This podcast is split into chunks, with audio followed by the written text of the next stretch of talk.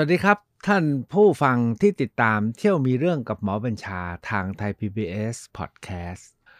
นัดนี้ผมจะพาไปเที่ยวสิงคโปร์3ยกนะครับ หมายความว่าจะทำไปเที่ยวกันต่อเนื่อง 3 อาทิตย์นะครับ ตั้งแต่วันอังคารนี้อังคารหน้าแล้วก็อังคารนู้นจนก็ต้นเดือนธันวาคมปีนี้ไปเลยนะครับ ยกแรกเนี่ยครับจะตั้งประเด็นเล่นๆง่าย ๆว่า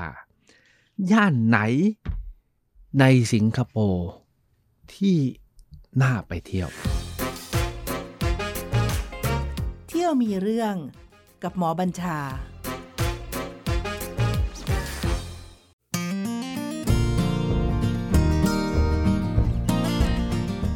ทำไมถึงตั้งว่า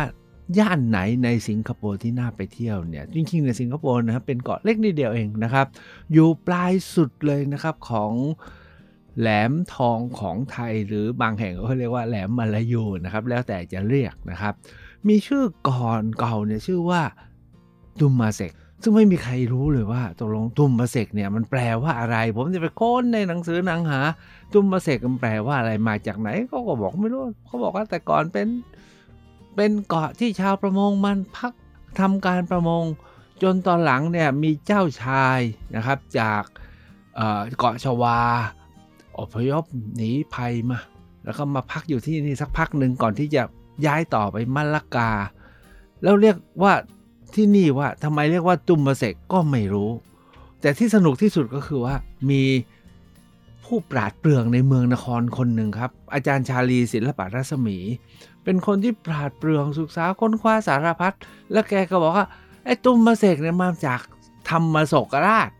เพราะพระเจ้าศรีธรรมโศกราชเคยไปครอบครอง ก็เป็นปลายสุด ผมฟังก็ เออตุมมาเซกธรรมโศกก็คล้ายๆกันนะธรรมถ้าสะกดนะ T U M ก็ตุมมาตามนะธรรมโศกนะครับ แต่อันนี้ไม่มีใครเขาฟังนะครับ ก็ว่าเป็นข้อสันนิษฐานที่น่าสนใจ โดยหลังจากนั้นมาเนี่ยนะครับที่นี่ก็กลายเป็นสถานีการค้าของของผู้เดินทางนะฮะผ่านไปผ่านมาโดย หลายช่วงนะครับก็เอาว่าจริงๆก็เป็นพวกมาลายูพวกมาเลอยู่นะครับ แล้วตอนหลังเนี่ยก็เป็นนักเดินเรือนักค้าตั้งแต่ยุคสมัยราชวงศ์ถังเมื่อพันกว่าปีที่แล้วนะครับ ที่เดินทางผ่านก็ใช้จุดนี้แล้วเพราะมันอยู่ปลายสุดใช่ไหมครับ เวลาจะเดินทางผ่านช่องแคบผ่านช่องอะไรก็ต้องมาแวะตรงนี้แหละครับ แต่ที่เป็นหลักฐานสำคัญมากที่สุดก็คือว่า ไทยเราในสมัยอยุธยาเนี่ยนะครับ ก็เคยเรียกว่า ครอบครองดูแลไปจนถึงตลอดแหลมมาลายูจนเป็นตนสุดที่เกาะที่เป็นทุกวันนี้คือตุมมาเซกเนี่ยที่ทุกวันนี้คือเกาะสิงคโปร์แล้วถามว่าใครไปดูแลก็ส่วนใหญ่ก็ใช้เจ้านครนะครับ เจ้านครที่บ้านผมเนี่ยไปดูแล จนพาระยะหลังนะครับโลกมาลายูก็ดูแลและอังกฤษก็มาตั้งมั่นนะครับ แล้วก็สิงคโปร์ก็เป็นส่วนหนึ่งใน เราเรียกว่าเขตStraits Settlements คือนิคมช่องแคบที่อังกฤษเนี่ยหลังจากอังกฤษมาครอบครองไปจากดัตช์นะดัตช์มาเอาไปจากโปรตุเกสนะครับทั้งมาลากาทั้งปินัง แล้วก็ทั้งสิงคโปร์เนี่ยก็กลายเป็นนิคมช่องแคบที่อังกฤษดูแลอยู่ แล้วหลังจากนั้นมาเอาล่ะก็เกิดการเปลี่ยนแปลงนะครับ ก็ก่อเกิดเป็นรัฐเล็กรัฐน้อย พออังกฤษครองมากอังกฤษก็เข้าครองมันทั้งแหลมมาลายู อครองทั้งแหลมมาลูจนสุดท้ายนะครับ เมื่อหลังสงครามโลกครั้งที่ 2 ก็เกิดการเรียกว่าเรียกร้องอิสรภาพนะครับ จากการเป็นอาณานิคม แล้วก็มาเล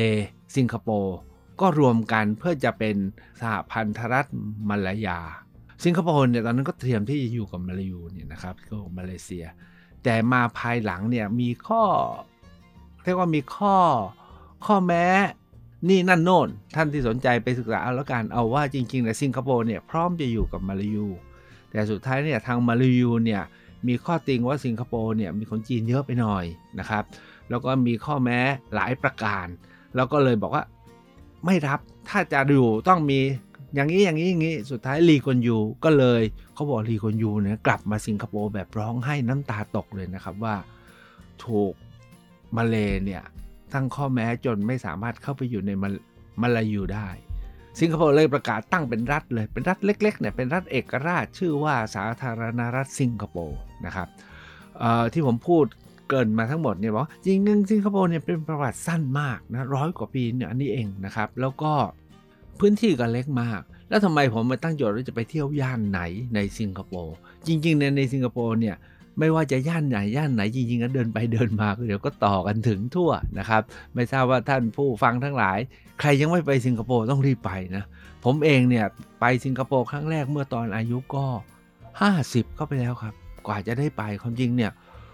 ไม่รู้สงสัยเมือกันทำไมพลาดมาจนถึงอายุ 50 ถึงได้ไปนะครับ แล้วที่ไปเนี่ยนะไม่ได้ไปเองด้วยนะเขาเชิญไป ทางสิงคโปร์เนี่ยเขาจะจัด กิจกรรมสำคัญเขาเรียกว่ากิจกรรมการประชุมสัมมนาครั้งสำคัญว่าด้วยเขาเรียกว่าการละจักระก็คือการเปลี่ยนผันแต่จริงๆเนี่ยเขาระลึกถึงเหตุการณ์สำคัญที่อกองทัพเรือของพระเจ้าราเชนทรโจละจากอินเดียนะจากทมินเนี่ยนะครับ มาตีดินแดนบนคาบสมุทรไทยมาลายูจนถึงสิงคโปร์นะครับ แล้วก็เเหตุการณ์นั้นเนี่ยเกิดขึ้นเมื่อสองเมื่อเมื่อหนึ่งเมื่อหนึ่งพันปีที่แล้ว แล้วเมื่อ10กว่าปีที่แล้วครับเขาบอกเขาจะเตรียมเขาเตรียมครบวาระ1,000ปีก็คือปี 2025 ก็อีก 2 ปีข้างหน้าเนี่ยครบครบพันปี ที่กษัตริย์ราเชนโจละมาตีรัฐ 10 กว่ารัฐเนี่ยบนคาบสมุทรไทยมาลายูจนถึงสิงคโปร์แล้วก็อิสุมาตราเนี่ยเรียบร้อยเนี่ยเขาจะจัดแล้วก็มาเชิญผมไปนะครับ ถามว่ามาเชิญไปเพราะอะไรเขายิง ยังไม่ได้บอกเรื่องญาติเลยเดี๋ยวเดี๋ยวเข้าเรื่องนะครับเอาว่าเข้ามาเชิญไปไอ้ผมก็เออสิงคโปร์ก็น่าไปงั้นลองไปดีกว่านะครับแต่ที่สำคัญก็คือเข้ามาเชิญเขาบอกว่า เพราะยูมีจารึกที่เก่าแก่ที่สุดในเอเชียตะวันออกเฉียงใต้ยูเก็บไว้มันอยู่ที่ยูเพราะฉะนั้นเราจะจัดเรื่องพันปีที่แล้วนะครับ แต่เราก็อยากจะท้าความไปให้ลึกที่สุดเลย จารึกที่ คุณมีอยู่เนี่ยนะครับอายุถึง 2,000 ปี สมัยพระเจ้าอาโศก เรารู้นะว่าคุณมีอยู่มีนักโบราณคดีบอกมา เพราะฉะนั้นไม่ได้มาเชิญคุณไปหรอกจะมาขอยืม เขาบอกงี้ไม่ได้จะเชิญหรอกแต่ขอยืม แต่เพราะการขอยืมไปจัดแสดงมันก็ต้องให้เกียรติเขาจะจัดเป็นนิทรรศการใหญ่นะครับที่เอ่อหอสมุดแห่งชาติสิงคโปร์ขณะเดียวกันมีการสัมมนาใหญ่นะครับ อีกหลายที่โดยความร่วมมือกันของ หลายองค์กรในสิงคโปร์โดยเฉพาะอย่างยิ่งจากมหาวิทยาลัยแห่งชาติสิงคโปร์แล้วก็รัฐบาลสิงคโปร์เขาบอกว่าเขาต้องยืมไปจัดแสดงให้ได้ เพราะนี่เป็นจารึกที่เก่าแก่ที่สุดนะครับ ที่พบแล้วในเอเชียตะวันตะวันออกเฉียงใต้เขาอยากจะจัดแสดงตรงไปตรงมาเขาอยากเป็นประเทศแรกในในโลกหรือในเอเชียที่จะแสดงจารึกชุดนี้นะครับและในการยืมไปเนี่ยก็จะมีข้อแม้ 3 เรื่อง อันหนึ่งยืมไปแล้วก็จะ ตอนนำส่งเนี่ยจะให้ตัวเรือบินคุณไปส่ง เพราะว่าเขาบอกเป็นของมีค่าเนาะอันที่สองก็คือในการประชุมสัมมนาเนี่ยก็จะเชิญคุณไปนำเสนอสิ่งที่คุณศึกษาแล้วค้นพบ แล้วข้อที่ 3 ก็คือ เมื่อเสร็จนิทรรศการก็จะเชิญคุณไป รับฟังการสรุปผลแล้วก็รับมอบของกลับมา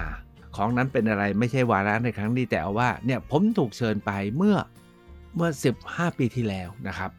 ก็คือว่าเป็นการไปแบบไม่ได้ไปเองนะฮะรัฐ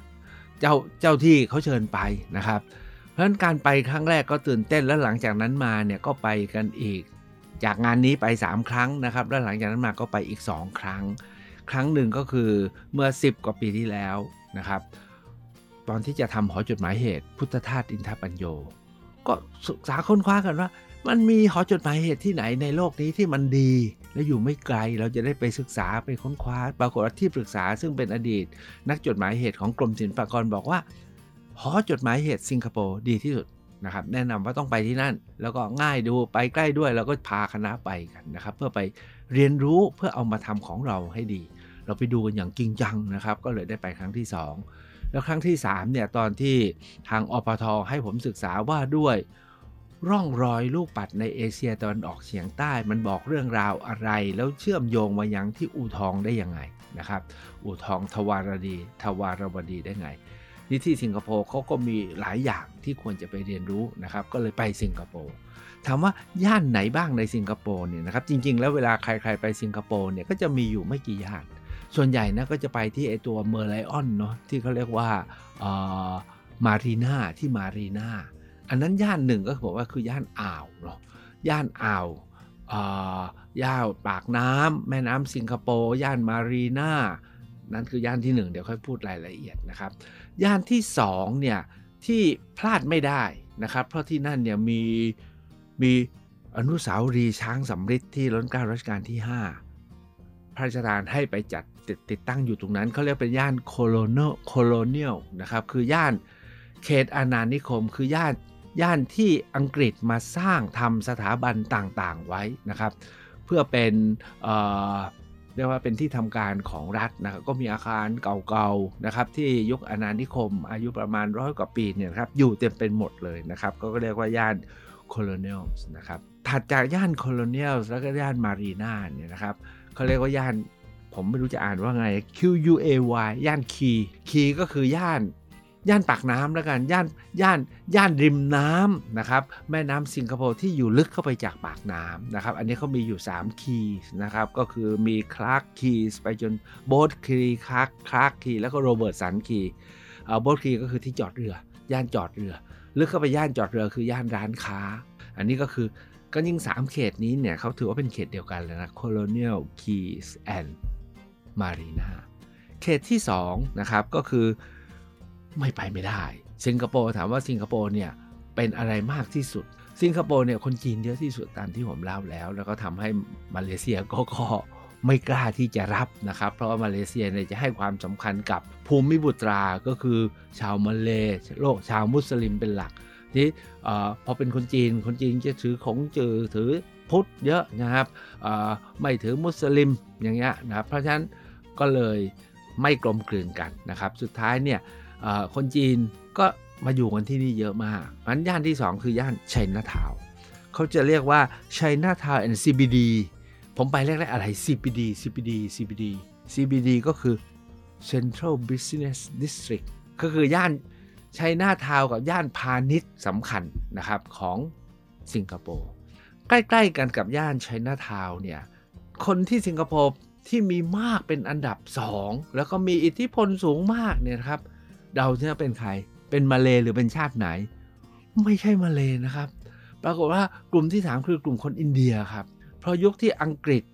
มาปกครองเนี่ย เพราะตรงเนี้ยสิงคโปร์เนี่ยเป็นเขต settle settlement ก็คืออยู่ในการดูแลของอังกฤษทั้งร้อยใช่ไหมครับ เพราะอังกฤษก็ไปพา ตอนนั้นอินเดียเนี่ยเป็นเมืองขึ้นของอังกฤษ เป็นอาณานิคมของอังกฤษ อังกฤษมาทำอะไรก็พาคนชวนคนอินเดีย มาทำการค้าขายมาช่วยทำสวนมาทำเกษตร มาทำเหมืองมาทำสารพัดเพราะฉะนั้นคนอินเดียก็มาอยู่กันที่นี่เยอะมาก เพราะฉะนั้นเนื้อขึ้นไปจากไชน่าทาวเขามีลิตเติ้ลอินเดียครับ อันนี้ก็เป็นเขตอีกเขตหนึ่งแล้วติดติดกันกับ Little India เขามีเขตที่ 3เขาเรียกว่าเขตกำปงกำปง Glam ถามว่าคืออะไรก็กำปงนึกออกไงกำปงกำปงเนี่ยจริงก็คือนิคมที่อยู่รอบๆแม่น้ำนะครับกำปงก็คือหมู่บ้าน กัมปง Glam นะ อันนี้ก็เป็นย่านของชาวมาเลและมุสลิมท่านจริง ๆ แล้วเนี่ยถามว่าย่านที่น่าเที่ยวเนี่ยก็คือมีย่านที่ 1 พาไปแล้ว ย่านที่2ชัยนาทาวย่านที่ 3 คือย่าน Little India ย่านที่ 4 ย่านกัมปงก็คือโลกชาวมาลายูนะพี่น้องมุสลิมนะครับแต่จริงๆแล้วมันมีอีกตั้งหลายย่านนะครับ แล้วก็ย่านโดยเฉพาะอย่างนี้ทางด้านตะวันออกออกไปตัวภาคกลางเหนือขึ้นไปบนเกาะของเกาะสิงคโปร์นะครับ แต่ผมขอจะยกอีก 2 ย่านนะครับที่ไม่ไปไม่ได้ ไม่งั้นเขาถือว่าไม่ถึงสิงคโปร์ ย่านหนึ่งก็คือเขาเรียกย่านเซนโตซาซึ่งเป็นเกาะอยู่ทางตอนใต้นะครับ อันนั้นมีสวนสนุกมีสารพัดอย่างเลยนะครับ แล้วอีกย่านหนึ่งเนี่ยอยู่ก็ไปติดกันแหละครับกับ Colonial กับไชน่าทาวกับ Little India แล้วก็ย่านกัมปงกันนะครับก็คือถนน Orchard นะครับถนน Orchard Road ซึ่งถือเป็น เป็นย่านพาณิชย์ย่านช้อปปิ้งย่านจับจ่ายใช้สอย อย่างผมเนี่ยเป็นคนชอบอ่านหนังสือเนาะผมเขาบอกถ้าใครอยากได้แบรนด์เนมก็ไปที่ Orchard แล้วก็ใกล้ๆ Orchard ก็มีย่านที่อยู่อาศัยของพวกคนมั่งคั่งนะครับแต่ผมเนี่ยจะไปออชัดก็เพราะว่ามันมีร้านหนังสือดีๆ อยู่ที่นั่นนะครับ อันนี้ก็คือทั้ง4ี่ซาหาย่าน นี้จะว่าไปทีละย่านนะครับ ย่าน แรกสุดเนี่ยผมว่าผมยังไม่ออกไปที่ยังไม่พาไปออกอ่าวเนาะเดี๋ยวเดี๋ยวท่านก็บอกว่าเริ่มถึงก็ออกอ่าวเลยงั้นย่านที่แรกนี่คือย่านโคโลเนียลนะครับ คือย่านเขตอาณานิคมเนี่ยตรงนี้เนี่ยนะครับมันจะเหลื่อมกันนะครับกับเเขตที่เรียกว่าคีสนะครับกับเขตที่ต้องใช้คำว่าไงดีล่ะ ต่อกันกับย่านที่มีพิพิธภัณฑ์ต่างๆ ซึ่งเดี๋ยวผมจะพาไปเที่ยวในรอบที่ยก3นะครับ ย่านนี้เนี่ยหัวใจเนี่ยนะครับผมว่าก็จะอยู่ที่รอบๆอ,อ่าวแล้วกันนะครับ แล้วก็ตัวหัวใจของของสิงคโปร์ยุคโคโลเนียลคือมีปะดังเขาต้องมีปะดังปะดังก็คือสนามใหญ่เนาะปะดังคือสนามกว้างเหมือนสนามหน้าเมืองเหมือนสนามหลวงนั่นแหละนะครับ แล้วก็มีอาคารที่ทำการรัฐอยู่รายรอบนะครับ ถัดมาเนี่ย ที่ใครๆเขาไปนะ คือจะไม่ได้สนใจพวกอาคารที่ทำงานรัฐเขาจะไปที่อาคาร Raffles ก็คืออทุกวันนี้เป็นโรงแรม Raffles นะ เป็นที่อยู่ของ Raffles ซึ่งเป็นเรียกว่าเป็นเป็นเป็นผู้ดูแลปกครองสิงคโปร์ให้กับอังกฤษนะครับ ทุกวันนี้ก็เป็นโรงแรมที่หรูมาก แล้วมีอาเคดสวยมากนะครับ ตรงนั้นแหละก็เป็นย่านจุดใหญ่ที่จะไปกัน แล้วใกล้ ๆ กันเนี่ยก็จะมีพิพิธภัณฑ์สถานแห่งชาติของสิงคโปร์ พิพิธภัณฑ์อารยธรรมแห่งเอเชียของสิงคโปร์ สิงคโปร์เนี่ยเขาทำอะไรนะเขามีพิพิธภัณฑ์อยู่คู่เคียงกัน2พิพิธภัณฑ์พิพิธภัณฑ์หนึ่งก็คือพิพิธภัณฑ์สถานแห่งชาติสิงคโปร์แต่ใกล้กันเนี่ยเขาจะทำ ACM คนแรกว่า ACM คือพิพิพิธภัณฑ์อารยธรรมเอเชีย คิดดูประเทศที่มีระยะเพียงแค่อายุร้อยปีเนาะแต่ไม่มีอะไรตามที่ผมเล่าแล้วไม่มีอะไรเป็นหมู่บ้านชาวประมงเดิม ไม่รู้จะไปเอาอะไรมา สุดท้ายเนี่ย เขาไปเก็บของทั่วเอเชียมาจัดแสดงนะครับ เพื่อบอกว่าศูนย์กลางถ้าเอาอยากรู้เรื่องอารยธรรมเอเชียให้มาที่สิงคโปร์ซึ่งไม่มีอะไรแต่ไปหาของสิ่งละอันพันละน้อยจากที่นู่นที่นี่มาจัดแสดงนั้นตรงนี้เราก็จะมีตัวตัวโรงแรม Raffles ตัวพิพิธภัณฑ์สถานแห่งชาติตัว ACM ซึ่งเป็นอาคารยุคเขาเป็นแบบยุค ยุคเนโอคลาสสิกนะครับก็สร้างแบบอังกฤษสร้างในสมัยนั้นนะครับ ก็สวยมากเลย นี่ถ้าเดินร่นลงมาข้างล่างนะครับ เดินร่นลงมาข้างล่างเนี่ยก็จะเจอ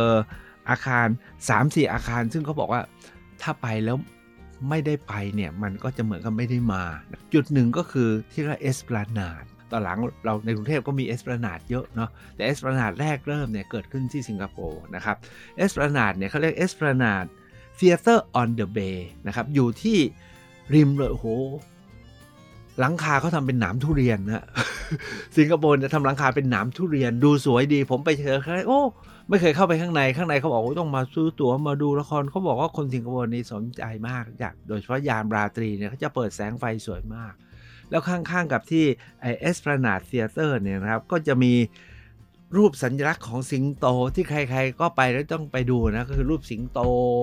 แล้วก็อยู่ริมน้ำแล้วก็พ่นน้ำเขาเรียกรูป Merlion นะครับ อันนั้นใครๆก็ไปกันนะฮะอยู่ที่แล้วมองไปไกลๆนะครับ อันนี้ก็จะมีตัวสวนลอยฟ้านะครับ ที่เขาเรียกว่า Marina Bay Sands ก็เป็นสวนลอยฟ้าทำเหมือนกับดูแล้วเหมือนรถไฟฟ้านะครับรถไฟฟ้าลอยเหมือนกับเรือลอยฟ้ามีเสาอยู่ 3 เสา อยู่ตรงข้ามกับ Marina แล้วนอกจากนั้นเขายังมีอีกอันหนึ่งนะครับเรียกว่า Singapore Flyers นะฮะ Singapore Flyers ตอนแรกผมว่ามันคืออะไรอะไรอะไรอ๋อบินสิงคโปร์บินจริง ๆ ก็คือชิงช้าสวรรค์ แต่ชิงช้าสวรรค์ของเขาสูงริบลิ่วเลยครับ แล้วเขาก็ไม่ทำเป็นชิงช้าธรรมดาทำเป็นห้องเลยนั่งกันได้ตั้ง 20 คนเวลาขึ้นไปแล้วก็ลงเนี่ยครึ่งชั่วโมงนะครับ แล้วนอกจากนั้นก็คืออยากไปแบบไปนั่งเฉยๆ อยากกินอาหาร อยากกิน กินเบรกนะครับเขาจัดอาหารเลี้ยงให้ด้วย ก็เป็นการขึ้นไปดูนะครับ นี่ก็คือเขต Marina และเขต Bay นะครับ โดยเออนอกจากเอสปลานาดแล้วนะครับ Singapore Flyers แล้วก็ Marina by the Bay ซึ่งใครๆไปก็จะติดใจถ่ายรูปทั้งกลางวันกลางคืน โดยเฉพาะที่ Marina by the Bay เนี่ย โอ้ย กลางคืนเนี่ยเขาเล่นไฟสวยมากนะครับ หลายคนนะเท่าที่ผมฟังมา สุดท้ายไปสิงคโปร์ไปแต่ตรงนี้แหละนะครับ ก็พอแล้วถือว่าถึงสิงคโปร์แล้วนะครับ แต่จริงๆนะเลยไปอีกนิดเดียวนะครับ ผมจะพูดในตอนที่ 2 ยก 2 ก็คือเขามี Garden by the Bay ด้วย อันนี้โอ้โหสร้างทำแบบอลังการมากมีอะไรบ้างเดี๋ยวค่อยว่ากัน เอาว่านี่คือโซนที่ 1 จริงๆ แล้วกลางคืนเนี่ยนะครับในเขต Colonials แล้วก็เขต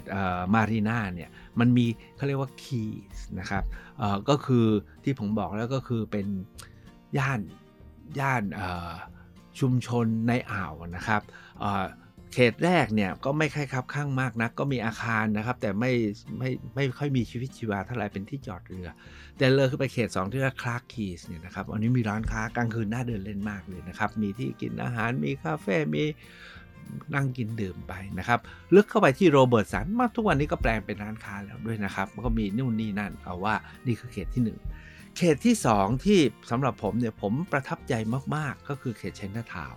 ก็ธรรมดานะเข้าไปเรามันคนจีนด้วยเนาะแล้วเชนนาทาวเนี่ยมันก็เป็นตลาดคนจีนมีขายสารพัดแต่ที่ประทับใจที่สุดเนี่ยเดินไปเดินเอ้าเขามี Chinatown Heritage Center นะครับ อยู่ๆเนี่ยไปเจออาคารหลังหนึ่งเขาขึ้นป้ายเลย Chinatown Heritage Center นี่นี่เป็นจุดสำคัญของสิงคโปร์อีกอย่างหนึ่งเขาอายุสั้นร้อยปี แต่เขาก็ตั้งเป็นมรดกของเขานะครับ ของเราเนี่ยไม่เคยทำอะไรเลยเรื่องมรดกนะครับ มีเป็นพันพันปี แล้วรอแต่ทำมรดกโลกนะครับ แต่ของสิงคโปร์เนี่ยก็ร้อยปีเขาทำมรดกของเขาเลยเขาเรียก Chinese Heritage Center ทำอะไรเข้าไปดูข้างล่างก็เป็นร้านขายของเนาะไอ้นู่นน่าซื้อไอ้นี่น่าซื้อ แต่พอเดินเข้าไปถึงเขาขายตั๋วครับ บอกว่ามาดูสิว่าคนจีนมาสิงคโปร์กันตั้งแต่เมื่อไหร่แล้วมากันแบบไหนบ้าง เป็นอาคาร3คูหานะครับ แล้วก็มีความสูง A สองสามชั้นนะครับ เราเดินขึ้นไปชั้น 1 2 3 เดินลง 2 3 3 2 1 แล้วก็เดินดูเนี่ยครับปรากฏว่าเขาฉายภาพให้เห็นว่า คนจีนที่มากับเสือพื้นหนอนใบมาเป็นจักรกรรมมาเป็นกุลีมาเป็นพ่อค้ามาเป็นกะลาสีเนี่ย มากันกี่แบบมากันกี่อย่างแล้วอยู่กันแบบไหนยังไง ทั้งแบบที่อยู่กันแบบซ้ำเหมา กับอยู่แบบมาแบบเท่าแก่แบบ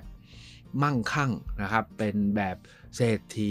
มีหลากหลายแบบให้เห็นชีวิตความเป็นอยู่นะครับ ซึ่ง ดูไปวันทริปหนึ่งผมไปพาแม่ไปด้วย แม่ขึ้นไปดูถึงแม่ว่า นี่ก็เหมือนที่บ้าน นี่ก็เหมือนที่บ้าน นี่ก็ที่บ้านมีนะครับ อีกครั้งหนึ่งผมพาคนอื่นไปไม่ใช่แม่ ไม่ใช่พี่ ไม่ใช่น้องอ๋อบ้านเราก็มีแต่ไม่เห็นที่ไหนทำนี่คือประเด็นนะครับแต่ตอนหลังเราก็เริ่มเห็นทำแล้วนะครับ ตามพิพิธภัณฑ์ต่างๆ แต่เอาว่าเขาทำในห้องแถว 3 ห้องนี่ไม่ต้องสร้างอาคารไม่ต้องจุดสำคัญที่สองคือเขาสร้างกันในห้องแถว 3 ห้องครับ นี่ก็คือที่เชนนาทาวนะครับ ซึ่งน่าสนใจมาก ในเขตเชนนาทาวเนี่ยมีวัดจีนอีกหลายวัดนะครับ ซึ่งก็เข้าไปแล้วก็ไปไหว้เจ้าไหว้ไหว้เซียนนะครับ แต่เขามีวัดวัดหนึ่งอันที่สร้างมันมากเลยนะครับ เพิ่งสร้างเมื่อเมื่อ 10 กว่าปีที่แล้วเองครับ ชื่อว่าวัดพระเขี้ยวแก้ว เขาบอกเขาสร้างตามแบบสมัยราชวงศ์ถังเป็น 3-4 ชั้น ดูแล้วใหญ่โตอลังการมาก แล้วก็ไม่ใช่แค่ประดิษฐานพระพระทันตธาตุเขาบอกมีพระเขี้ยวแก้วคือพระทันตธาตุที่ได้มาจากกุสินารา ซึ่งผมก็งงนะมันมาจากไหน เพราะเท่าที่ตำนานเรารู้ว่ามันมันมีอยู่ไม่ใช่กี่องค์นะครับเขี้ยวก็มีอยู่สี่เขี้ยวนะครับ แต่ปรากฏว่าที่นี่เขาบอกเขาได้มาจากกุสินารา มีมหาเศรษฐีบริจาคสร้างเป็นวัดใหญ่แล้วทำเป็นพิพิธภัณฑ์ อันนี้ทุกวันนี้กลายเป็นสถานที่ท่องเที่ยวเพื่อไปสักการะพระเขี้ยวแก้วขณะเดียวกันก็ไปไหว้พระ แล้วก็มีพิพิธภัณฑ์มรดก ของจีนในสิงคโปร์มาจัดแสดง อันนี้ก็ยิ่งใหญ่อลังการแล้วใกล้ๆกันมีร้านขายหนังสืออันนี้น่าสนใจนะครับ ต่อจากไชน่าทาวน์เนี่ยเดินไปนิดนึงนะเป็นลิตเติ้ลอินเดีย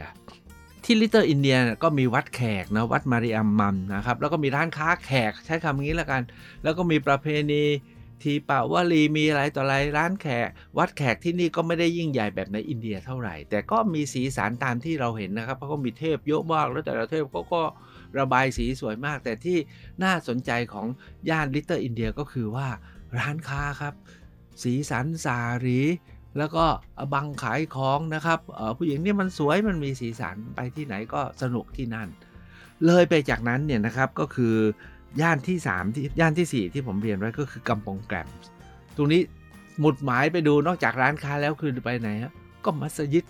ครับที่นี่มีสุลต่านมัสยิดนะครับ ซึ่งถือว่า เป็นมัสยิดที่ยิ่งใหญ่และมีความสำคัญของไม่ใช่ไม่ใช่เพียงสิงคโปร์นะครับของมาลายูด้วยนะครับ อันนี้ก็คือเขตตรงนี้ที่นี่ตะกี้นะชัยนาทาวเขามี Chinese Heritage Center ปรากฏว่า Little India เขาก็สร้าง Indian Heritage Center ปรากฏว่า Indian Heritage Center ผมขึ้นไปเนี่ยนะครับ ไปครั้งแรกเขายังไม่สร้าง ไปครั้งหลังหลังสุดเนี่ยนะครับ เมื่อประมาณ4ี่ห้าปีเขาสร้างเพิ่งเปิด เข้าไปดู อ้ตายแล้วยิ่งใหญ่มากเลยนะครับ ต้องใช้คำยิ่งใหญ่มากเลย แล้วยกหน้ายกที่ 3 ผมจะพาไปดูว่า โอ้เขาทำกันแบบไหนนะครับอ๋อในเขตที่กัมปงแกรมส์เขาก็มี Malay Heritage Centre ผมว่าไปด้วยแล้วกันนะ ผมก็ไปจนถึงนะครับ ปรากฏว่าตรงๆนะครับ ก็พวกโลกมาเลทำกับคนจีนยังไง คนจีนเขาก็คงจะคิดทำกับมาเลอย่างนั้นนะ่ะเพราะฉะนั้น Malay Heritage Centre เนี่ยเป็นบ้านหลังเดียว เป็นบ้านมาเลเป็นคฤหาสน์เนาะแล้วก็จัดแสดง ซึ่งผมดูแล้วเนี่ยเทียบไม่ได้เลยนะครับกับ Indian Heritage Center หรือว่าพิพิธภัณฑ์อื่น ๆ ของสิงคโปร์ซึ่งจะเล่าในยอกหน้า แต่มีอีก 2 ย่านที่ผมอาจจะขอส่งท้ายนะครับ เวลาหมดไปแล้วก็คือย่านออชัด โรดนะครับย่านถนนออชัดอันนั้นก็สำหรับท่านที่อยากช้อปปิ้งแล้วก็เพื่อแสดงว่าฉันมาถึงสิงคโปร์แล้วก็อย่าพลาดแล้วกัน แต่ย่านสุดท้ายผมพลาดเพราะผมไม่ได้ไป แต่ผมคิดว่าท่านน่าจะต้องไปกันนะครับ ก็คือที่เกาะเซนโตซาซึ่งอยู่ตอนล่างสุดเลย จริงๆ มันก็มีหลายเรื่องที่ผมสนใจเขามีเรื่อง Maritime Center นะครับ ซึ่งผมอยากไปดูมากเลยเขาบอกทำเป็นพิพิธภัณฑ์ interactive มี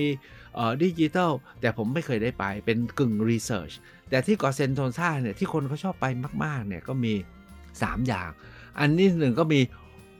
Universal นะครับ ก็คือฉากคล้ายๆเป็นดิสนีย์แลนด์ดิสนีย์เวิลด์นี่ก็คือห้องห้องถ่ายหนังของ Universal อยู่ที่เกาะเซนโตซาอันที่ 2 คือเขามีอควาเรียมใหญ่อยู่ที่นี่นะครับ แล้วก็ สิงคโปร์เนี่ยมีเรือสำราญ หลายคนเนี่ยเขาไปเที่ยวเรือสำราญ บนเรือสำราญนี่มีทุกอย่างนะครับ จะเล่นสเก็ตจะสระว่ายน้ำหรือเป็นเรือสำราญที่เขาแนะนำนะครับ อาจจะไปสักคืนหนึ่งหรือไปสักสักเย็นหนึ่งนะครับ ก็ไปเที่ยวสิงคโปร์ท้ายสุดมีอีกจุดหนึ่งนะที่ที่ไม่บอกไม่ได้นะครับ เพราะว่าเขาเป็นไฮไลท์สำหรับคนบางคนก็คือเขามีสวนสัตว์สิงคโปร์แล้วก็มี Night Safari นะครับมีมาก่อนที่เมืองไทยเราจะมีกันที่เชียงใหม่นะครับผมก็ไม่ได้ไป เพราะว่ามันนอกเขตความสนใจของผมแต่ถ้าใครสนใจนะครับไม่น่าที่จะพลาด แต่ถ้าคนรุ่นเก่าๆนะถ้าใครพาคุณแม่คุณย่าคุณยายไปเขาจะบอกว่าจะไปสวนโอบุนโฮนะครับซึ่งเป็นสวนที่ของอะไรอะขี้พึ่งตาเสืออย่าหม่องตาเสือนะครับ เป็นสวนแบบยุคเก่าสร้างมา 5 6 7 8 0 ปีแล้วนะครับ ก็เป็นสวนสนุกแบบยุคเก่า ทั้งหมดนี้แหละครับคือย่านที่น่าไปเที่ยวในสิงคโปร์ถามว่าจะไปหมดภายในกี่วันก็ขึ้นกับว่าท่านจะไปแบบผ่านๆหรือจะไปแบบเจาะลึกนะครับ ถ้าจะไปเจาะลึกเนี่ยผมว่าสำหรับผมนะสิงคโปร์5วันไม่ไม่พอ แต่ส่วนใหญ่เราจะไปกัน 2 วันหรือ 3 วันนะครับ3วัน 2 คืน ซึ่งก็ไม่พอแหละครับ แต่ยังไงก็ตาม ถ้าอยากจะเจาะลึก สัปดาห์หน้าอีก 2 ยกพบกันครับ ยวมีเรื่อง กับหมอบัญชา